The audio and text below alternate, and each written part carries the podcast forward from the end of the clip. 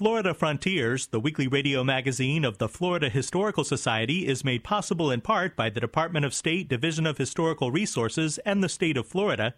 It's also made possible by the Jessie Ball DuPont Fund, the Rossetter House Museum and Gardens in Gallie, and by Florida's Space Coast Office of Tourism, representing destinations from Titusville to Cocoa Beach to Melbourne Beach.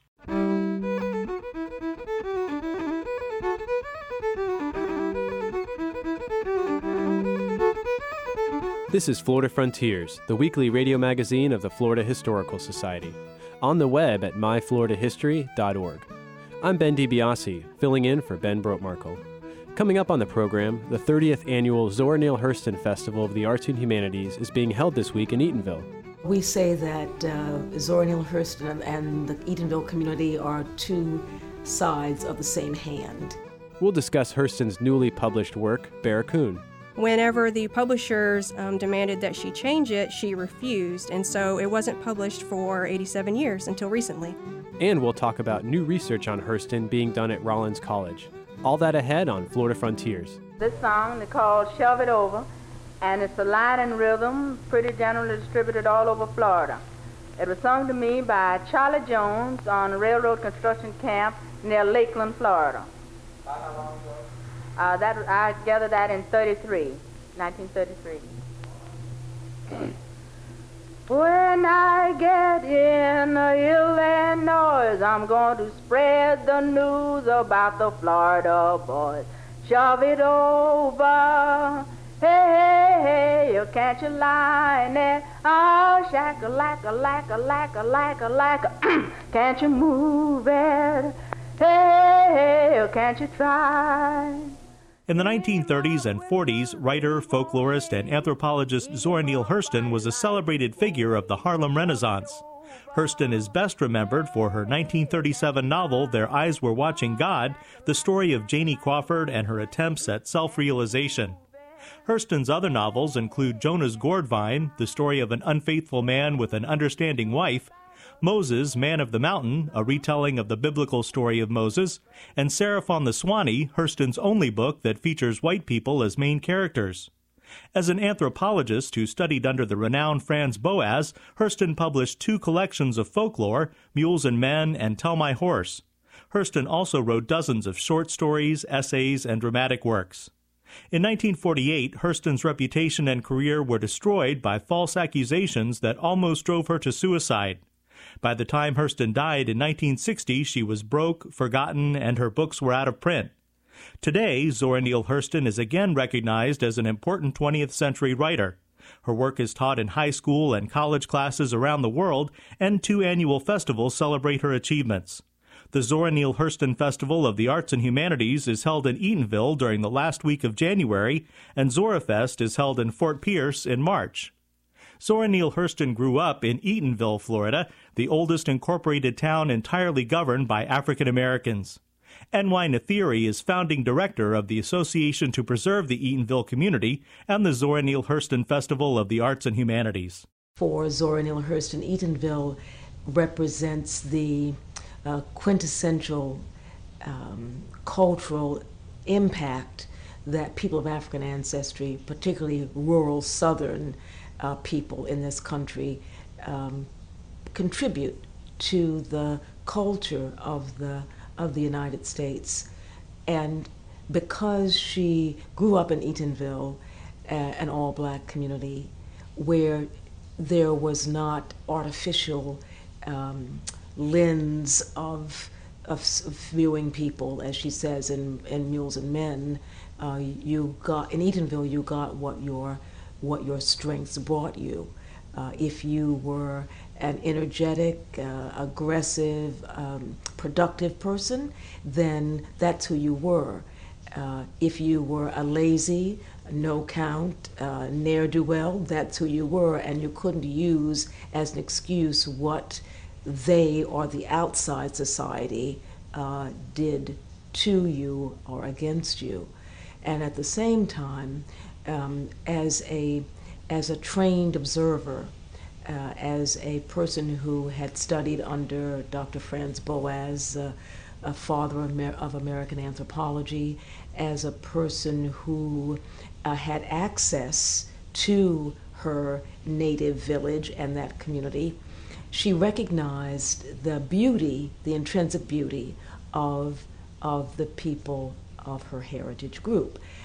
And not only recognized that beauty, but was able to present it in a way that others can recognize it. Uh, perhaps not so much during her lifetime with her contemporaries in Harlem, uh, some of whom thought that she was entirely too folksy. But the point is that uh, work that is truly of merit lives. And today, um, Zora Neale Hurston's work, her literature, her genius is acknowledged and celebrated uh, throughout the literary world. Zora Neale Hurston's literary career began even before she graduated from Barnard College in 1927. In 1925, Hurston's short story Spunk was included in a respected anthology called The New Negro.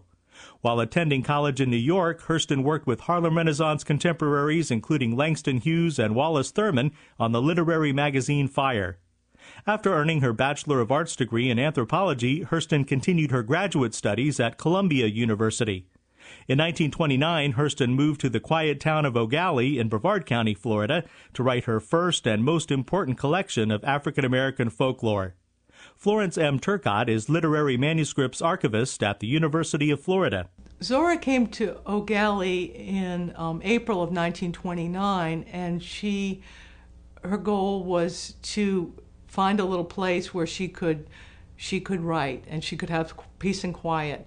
Um, she found that in a one room cottage here in Gallie, um, and she rented it. She had a, a pretty good rental agreement, and she used that time to fish in the Indian River and to enjoy nature.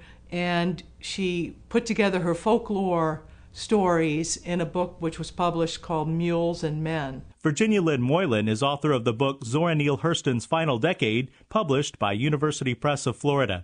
The book Mules and Men was published in 1935 and was essentially a nonfiction account of Hurston's adventures and experiences as a folklorist and anthropologist in the late 1920s and early 1930s. It's divided into two sections.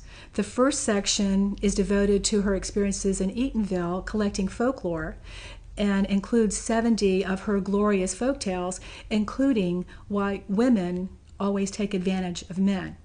The second section covers the period that she uh, did research in New Orleans into hoodoo religion and practices and even became a priestess. And the book is important not just from the standpoint of its entertainment value, but it was the first book of folklore that recorded the tales exactly as they were spoken. And today it is still considered the preeminent collection of African American folklore. 80 years ago, Zora Neale Hurston wrote her best known and much loved work, Their Eyes Were Watching God. Flo Turcotte, Lynn Moylan, and N.Y. Nathiri. Their Eyes Were Watching God is just, it's, an, it's history, it's fiction, it's pathos, it's, it's tragedy, all rolled up together in one incredible literary gem. And making history come alive is sort of what what I'd like to do and what Zora that's what excites me so much about Zora is that she she did, she fictionalized real life and said a lot about the human condition and a lot about life in Florida during during her um, stay here. My personal favorite work of Hurston's is by far "Their Eyes Are Watching God." It's a it's a beautiful novel. It's a love story about a woman who not only finds her true love, but she finds her own inner strength and her voice. And it just doesn't get any better than that. Zora Neale Hurston is a part of my family lore. I did not really understand who she was in the literary uh, realm until I was uh, older. I was actually I actually read Their Eyes Are Watching God when my after our first son was born. Uh, that that book was a Penguin classic that cost 99 cents. And when I was trying to, uh, while my son was napping, I would. That's how I. That's how I read that book.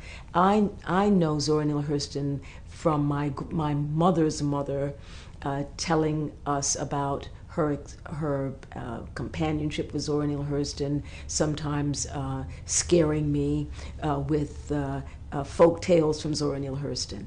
Uh, in fact, my husband did literary research on Zora Neale Hurston. There are any number of people that were around me over a period of time, but I did not truly come to understand who she was until I read that book and um, then began to reconnect some of the uh, some of the impact that she that she had. Throughout the 1930s and 40s, Zora Neale Hurston was celebrated as an accomplished and sometimes controversial writer, folklorist, and anthropologist. In 1948, Hurston was devastated when she was falsely accused of molesting the 10 year old son of her former Harlem landlady. The charges were dismissed and the boy recanted his claims, but Hurston's reputation and career were destroyed. NY Nathiri. She was falsely accused of molestation of a, a young boy. Um, falsely accused, completely uh, vindicated because she was not in the United States when the alleged abuse occurred or, or crime occurred. But the black press um, picked up the story after she was vindicated and uh, really ruined her reputation. Uh, I think that she uh, fled back to her home state. After leaving New York, Hurston lived briefly in Miami and Belle Glade before moving to Brevard County. She moved into the same Eau Gallie cottage where she had been happy and productive at the beginning of her career. When Hurston was unable to purchase her cottage in Eau Gallie, she moved to an apartment in Cocoa and then to a trailer on Merritt Island. During this period, she worked as a librarian. Virginia Lynn Moylan. Hurston was fired from Patrick Air Force Base as a technical librarian, basically because she supported a whistleblower um, colleague who had turned in one of his supervisors for destroying documents without going through the proper authorization. So she collected unemployment for a while and finally was offered a job by a man named C.E. Bolin, who had founded a newspaper in Fort Pierce called the Fort Pierce Chronicle. So she moved very soon afterward and went to Fort Pierce to take the job in 1957. Zora Neale Hurston died in January 1960 in the St. Lucie County Welfare Home. She was broke, forgotten, and her books were out of print. Florence M. Turcotte. She was a ward of the of the of the county, and when she died, her effects thus were ordered burned. They were ordered destroyed. Um, nobody had come forward to claim them. Um, a friend of hers, who was a sheriff's deputy, was going by the nursing home at the time and stopped and literally doused the flames and uh, saved a bunch of her um, manuscripts that were uh, about to be destroyed. Today, Zora Neale Hurston is more popular than ever. Annual festivals in Eatonville and Fort Pierce celebrate her legacy. Hurston's work is taught in high schools and colleges around the world. NY Nathiri. An IB International Baccalaureate uh, teacher of 11th grade students in Hampton, Virginia, is planning to uh, bring her students to Eatonville for a field trip. And as we were talking about the planning and the budget, I said, Well, will they be uh, doing Disney or Universal? She said, No. we're coming to Eatonville, and that's the only reason that we're coming to Florida is coming to Eatonville. And after we do this uh, day, then we will be returning. So it's uh, it's quite interesting to see that now, if you're going to be educated, you have to have read Zora Neale Hurston. We spoke with Virginia Lynn Moylan, author of the book Zora Neale Hurston's Final Decade, Florence M. Turcotte, literary manuscripts archivist at the University of Florida, and N.Y. Nathiri, founding director of the Association to Preserve the Eatonville Community and the Zora Neale Hurston Festival of the Arts and Humanities. The captain got a pistol, he tried to play bad, But I'm gonna take it if it make me mad. Shove it over. Hey, hey, oh, can't you lie now? Ah, shack a like a like a like a like a like a ah, can't you move it? Hey, hey, hey, oh, can't you try? Ben Brotemarkle prepared that report. This is Florida Frontiers, the weekly radio magazine of the Florida Historical Society. I'm Ben DiBiase. Visit us anytime on the web at myfloridahistory.org to listen to archived editions of this program, watch our television series, Florida Frontiers, and much more. That's myfloridahistory.org. You may leave and go to Halifax, but my slow drag will bring you back. Well, you may go, but this will bring you back.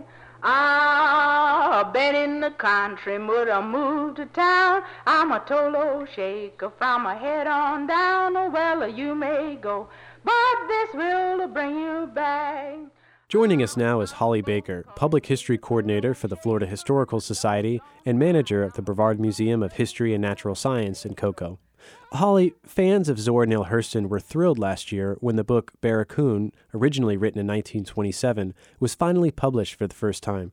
Yes, that's right, Ben. Um, Barracoon was a nonfiction book written by Zora Neale Hurston in 1927, and it was based on her interviews with Cudjo Lewis, the last surviving victim of the Atlantic slave trade. Barracoon tells Cudjo Lewis's life story in his own words, and the title is a reference to the Spanish word for barracks that slaves were kept in before being transported from Africa to America.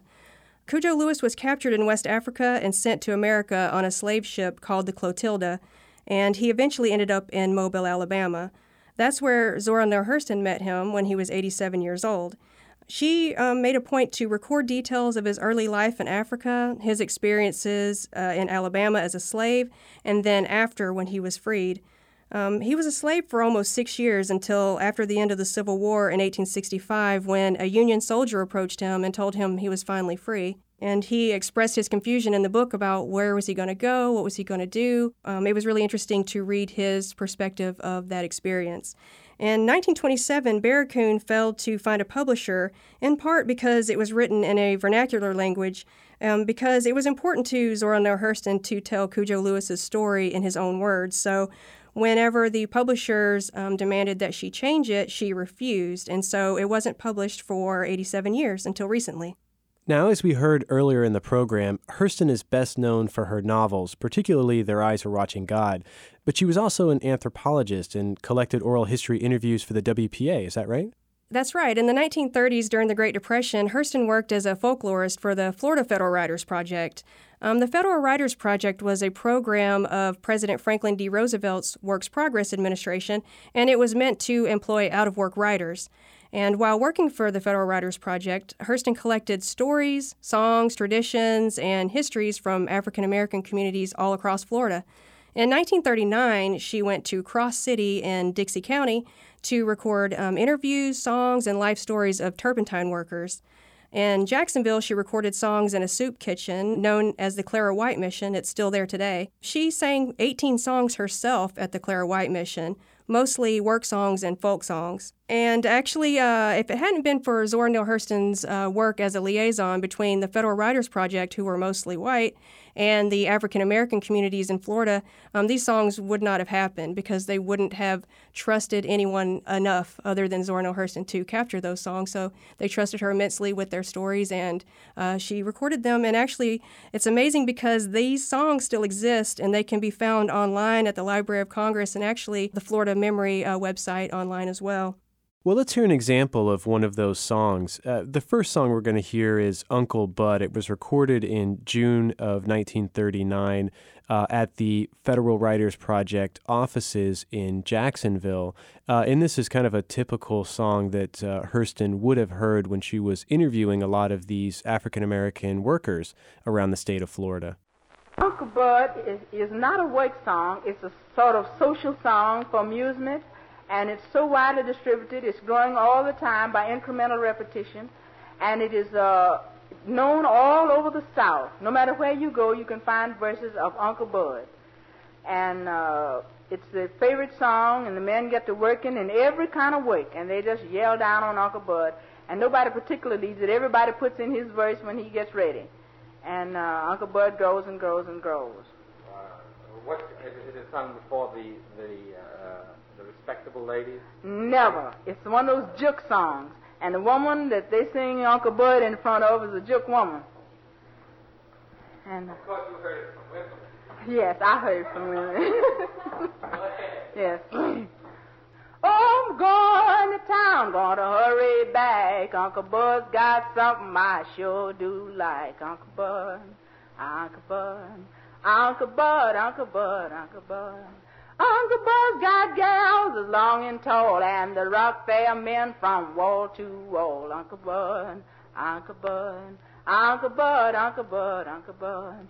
Uncle Bud got gals long and tall, and the rock their hips like a cannonball. Uncle Bud. And I'd like to take a minute to listen to one more. This is a song that was uh, certainly popular in Florida, but incorporates a lot of uh, Caribbean themes as well. This song is Evelina that Hurston is performing. Again, this is uh, actually on the same day uh, in June of 1939, and it was recorded at the offices in Jacksonville. Evelina, Evelina, you know the baby don't favor me.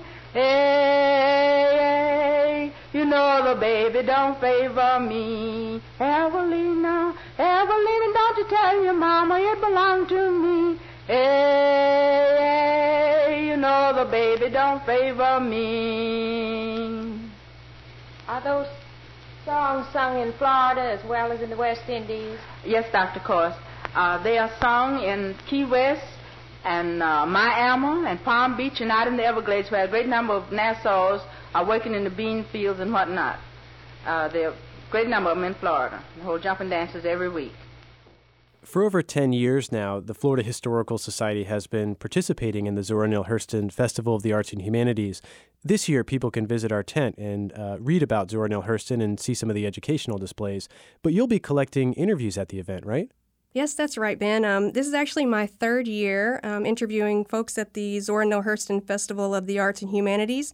It's a week long event that celebrates the life and the work of Zora Neale Hurston, and it's held each year in January in Eatonville, Florida. Um, this year is special. It's the 30th Zora Fest, and I'll be there interviewing festival participants for uh, the podcast I work on called Every Tongue Got to Confess. Um, I hope to get a chance to talk to Alice Walker, the author of The Color Purple. She is the um, featured speaker this year, and she was actually the uh, first speaker at the first Zora Neale Hurston Festival of the Arts and Humanities 30 years ago. So um, that's going to be very special to me. And also, I'm excited because I'm going to interview uh, Deborah G. Plant, who was the editor of this Barracoon book, and she actually also wrote the introduction to the book. So I have a lot of questions that I want to ask her. Well, great. Best of luck at the festival, and thank you so much for speaking with us today. Thank you for having me.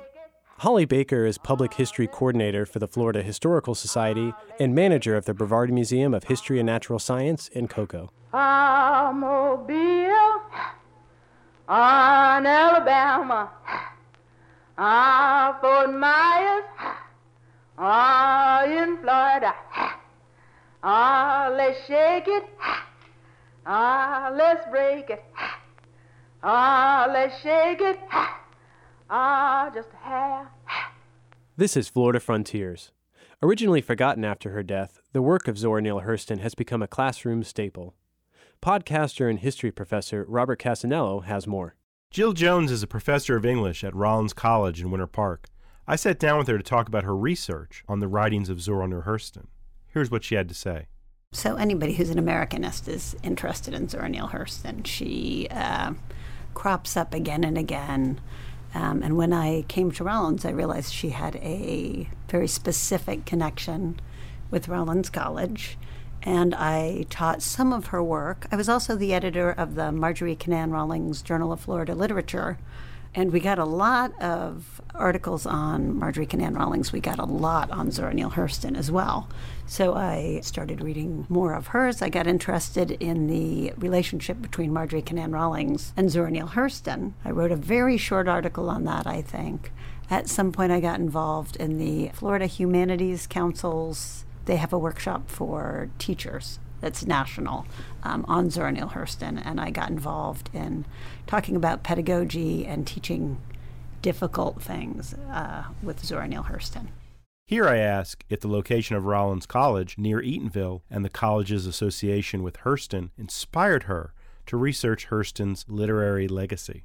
I do love her work and I love some of her offbeat work, but I felt because I was at Rollins, I really fell down the rabbit hole. And new, new little Zora Neale Hurston tunnels kept opening up, and they were fascinating. So if I didn't live in Florida, would I have heard Stetson Kennedy and some of those recordings? I don't honestly know if I would have. Um, I certainly wouldn't have been involved in that teaching workshop. That influenced me a lot because I was teaching teachers how to talk about sweat in the classroom, and it's difficult. And some of these teachers were teaching middle school children, and we'd talk about the difficulty of teaching dialect and the difficulty of talking about domestic violence and um, gender roles, and can you really do that in the public schools? Um, and it sort of solidified my belief that if we don't talk about difficult things, then we're not really teaching. You know, we're not teaching at the highest level. So I, I think I wouldn't have gotten as involved with Zora Neale Hurston as I did, probably. I wondered what inspired the writings of Zora Neale Hurston. I think everything that Zora Neale Hurston does is motivated by her love for community and for her community and um, and even some of the trouble she gets in politically, I think, um, has to do with her deep respect and love for the community and the sense that it has value already, that you don't have to um, be in Harlem and writing about, you know, art and literature at the highest level, that doing, um, doing the hoochie coochie on the Jim Crow car, you know, on your way to St. Augustine is already a community and is already a community of great value. So um, I understand it better. I, I understand her love for it, for sure. I asked Professor Jones how she brings Hurston into the classroom.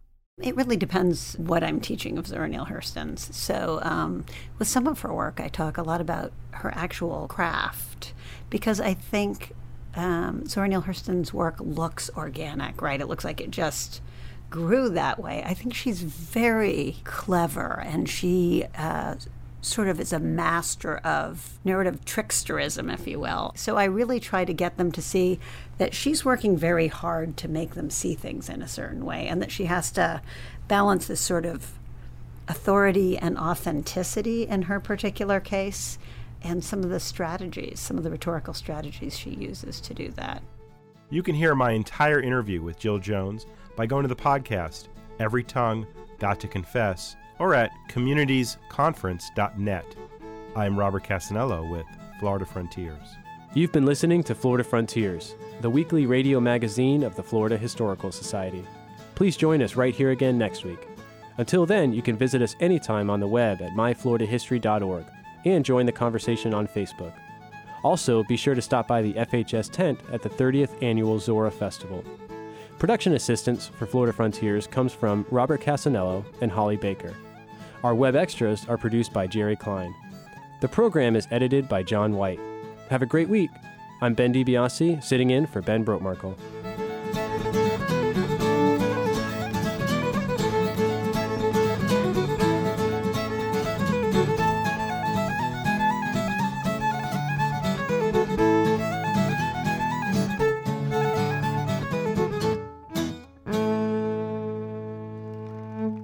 Florida Frontiers, the weekly radio magazine of the Florida Historical Society, is made possible in part by the Department of State Division of Historical Resources and the state of Florida. It's also made possible by the Jessie Ball DuPont Fund, the Rossetter House Museum and Gardens in Gallie, and by Florida's Space Coast Office of Tourism, representing destinations from Titusville to Cocoa Beach to Melbourne Beach.